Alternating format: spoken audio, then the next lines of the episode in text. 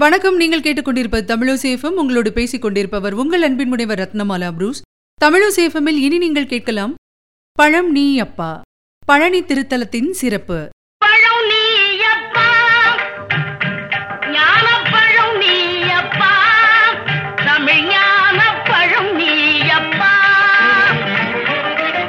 குன்றிருக்கும் இடமெல்லாம் குமரன் இருப்பான் அறுபடை வீடு கண்டவன் ஆறுமுகன். திருப்பரங்குன்றம் பழனி சுவாமிமலை திருச்செந்தூர் திருத்தணி பழமுதிர்ச்சோலை ஆகிய ஆறுமுகன் தலங்களும் அறுபடை வீடுகள் என்று அழைக்கப்படுகின்றன. இவற்றுள் பழனி என்னும் திருத்தலம் அறுபடை வீடுகளிலே பழமையானது.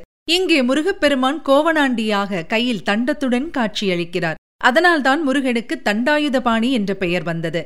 இது தொடர்பான தல வரலாற்றைத்தான் இப்போது நாம் பார்க்கப் போகின்றோம். கலகத்திற்கு பெயர் போன நாரதர் யாருக்கும் கிடைக்காத அரிய மாம்பழத்தை சிவபெருமானிடம் கொண்டு வந்து கொடுத்திருக்கின்றார். அவரை பார்த்து சிவபெருமான் என்ன நாரதா கலகமூட்ட உனக்கு இன்று வேறு இடம் கிடைக்கவில்லையா? என்றாராம். பிறகு பார்வதியிடம் பழத்தை கொடுத்து சாப்பிட சொல்லியிருக்கின்றார் அவர் தனக்கு மாம்பழம் வேண்டாம் என்று மறுத்திருக்கின்றார். அந்த சமயத்திலே விநாயகரும் முருகப்பெருமானும் அங்கு வந்திருக்கின்றார்கள். பழம் எனக்குத்தான் வேண்டும் என்று இருவரும் கேட்டிருக்கின்றார்கள். அப்பொழுது விநாயகர் அம்மா நான் தான் மூத்த பிள்ளை எனக்கே பழம் தர வேண்டும் என்றாராம். இல்லையம்மா நான் தான் செல்ல பிள்ளை எனக்கே பழத்தை தாருங்கள் என்றாராம் முருகப்பெருமான். உடனே பார்வதி சரி சரி சண்டை போடாதீர்கள். பழத்தை ஆளுக்கு பாதியாக பிரித்து பங்கு வைத்து தருகிறேன் என்றாராம். இதை சிவபெருமான் ஏற்கவில்லை. இந்த பழம் சக்தி வாய்ந்தது அதை வெட்டக்கூடாது. அப்படியே முழுமையாக சாப்பிட வேண்டும். என்ன நாரதா அப்படித்தானே என்றாராம். அதற்கு நாரதர் ஆமாம் சுவாமி என்று கூறியிருக்கின்றார். பழத்தை இருவரும் கேட்கிறார்களே என்ன செய்வது? என்றாராம் பார்வதி தேவி. அப்படி கேள் சொல்கிறேன். என்ற சிவபெருமான் விநாயகா குமரா உங்களில் இந்த உலகை யார் முதலில் சுற்றி வருகிறீர்களோ அவர்களுக்குத்தான் இந்த ஞானப்பழம் என்று கூறியிருக்கின்றார். மறுவினாடியே உலகத்தைத்தானே இதோ ஒரு நொடியில் சுற்றி வருகிறேன் என்று முருகப்பெருமான் புறப்பட்டு விட்டாராம். தனது வாகனமான மயில் மீது ஏறி வெர்ரென பறந்து சென்றிருக்கின்றார் அவர். ஆனால் எந்தவித பதற்றமும் இல்லாமல் நின்ற விநாயகர் சற்று யோசித்திருக்கின்றார். பிறகு நாரதரை பார்த்து உலகம் என்றால் என்ன? அப்பனம்மை என்றால் என்ன? என்று கேள்வி கேட்டாராம். இதைத்தான் எதிர்பார்த்து காத்திருந்த நாரதர் மகிழ்ச்சி அடைந்திருக்கின்றார். உலகம் என்றால் அம்மையப்பன் அம்மையப்பன் என்றால் உலகம் என்று அர்த்தம் என்றாராம் நாரதர். நன்றாக சொன்னீர். அப்படியானால் என் தாய் தந்தையை சுற்றி வந்தால் இந்த உலகை சுற்றியதாகத்தானே அர்த்தம்? என்று கேட்டிருக்கின்றார் விநாயகர். அதற்கு நாரதர் ஆமாம் அதில் என்ன சந்தேகம்? என்று கூற இதை கேட்டு மகிழ்ச்சியடைந்த விநாயகர் சிவபெருமானையும் பார்வதி தேவியையும் சுற்றி வந்திருக்கின்றார். உலகை சுற்றி வந்துவிட்டேன் பழத்தை எனக்கே தாருங்கள் என்றாராம் விநாயகர். அதை ஏற்றுக்கொண்ட சிவபெருமானும் அவருக்கு பழத்தை வழங்கி ஆசிர்வதித்திருக்கின்றார். அந்த சமயத்திலே உலகை சுற்றி முடித்துவிட்டு முருகப்பெருமான் மயிலிலிருந்து வந்து இறங்கியிருக்கின்றார். விநாயகர் கையில் பழம் இருப்பதை பார்த்ததும் முருகப்பெருமானுக்கு அதிர்ச்சியாயிருக்கின்றது. அவருக்கு கோபம் பொத்துக்கொண்டு வருகின்றது. பார்வதி தேவியை பார்த்து தாயே என்ன இது? என்று சத்தமாக கேட்டிருக்கின்றார்.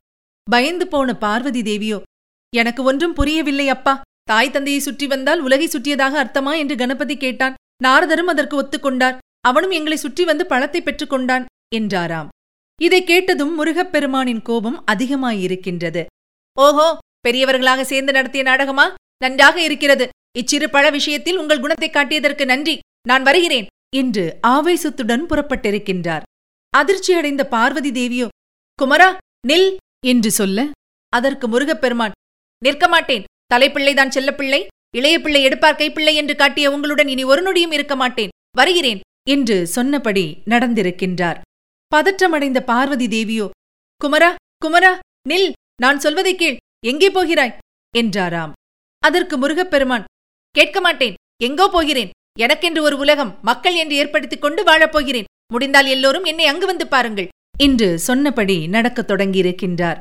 உடனே பார்வதி தேவி சிவபெருமானிடம் சுவாமி என்ன இது? முருகன் கோபித்துக் கொண்டு போகிறான். அழையுங்கள் என்று கூற சிவபெருமானும் குரலை உயர்த்தி குமாரா நெல் தாய் சொல்லைக் கேள் என்றாராம். ஆனால் முருகப்பெருமானோ எதையும் கேட்கவில்லை. கோபம் தணியாமல் புறப்பட்டு சென்றிருக்கின்றார். உடனே சிவபெருமான் வருத்தத்துடன் பெத்த மனம் பித்து பிள்ளை மனம் கல்லென்று உன் மகன் எடுத்துக்காட்டிவிட்டு போகிறான். என்றாராம். கோபம் குறையாத முருகப்பெருமானோ உடைகளைத் துறந்து ஒரு முழு கோவணத்துடன் குன்றின் மீது வந்து அமர்ந்திருக்கின்றார்.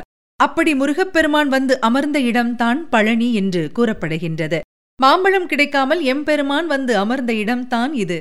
முருகப்பெருமானை சமாதானப்படுத்த முயன்ற பார்வதி தேவி முருகா நீயே ஞானப்பழம். உனக்கு எதற்கு பழம்? பழத்தின் காரணமாக பழமான நீ வந்து அமர்ந்த இடம். இனி பழம் நீ என அழைக்கப்படும் என்று அருளிச் செய்திருக்கின்றார். பழம் நீ என்பதுதான் மருவி பழனி என்றாகிவிட்டது. மேலும் முருகப்பெருமான் கோபம் கொண்டு குன்றின் மீது அமர்ந்ததால் இனி குன்றிருக்கும் இடமெல்லாம் குமரன் இருக்கும் இடமாகும் என்று பார்வதி தேவி கூறியிருக்கின்றார். இன்றும் தமிழகம் எங்கும் குன்றிருக்கும் இடமெல்லாம் எம்பெருமான் முருகப்பெருமானை காணலாம்.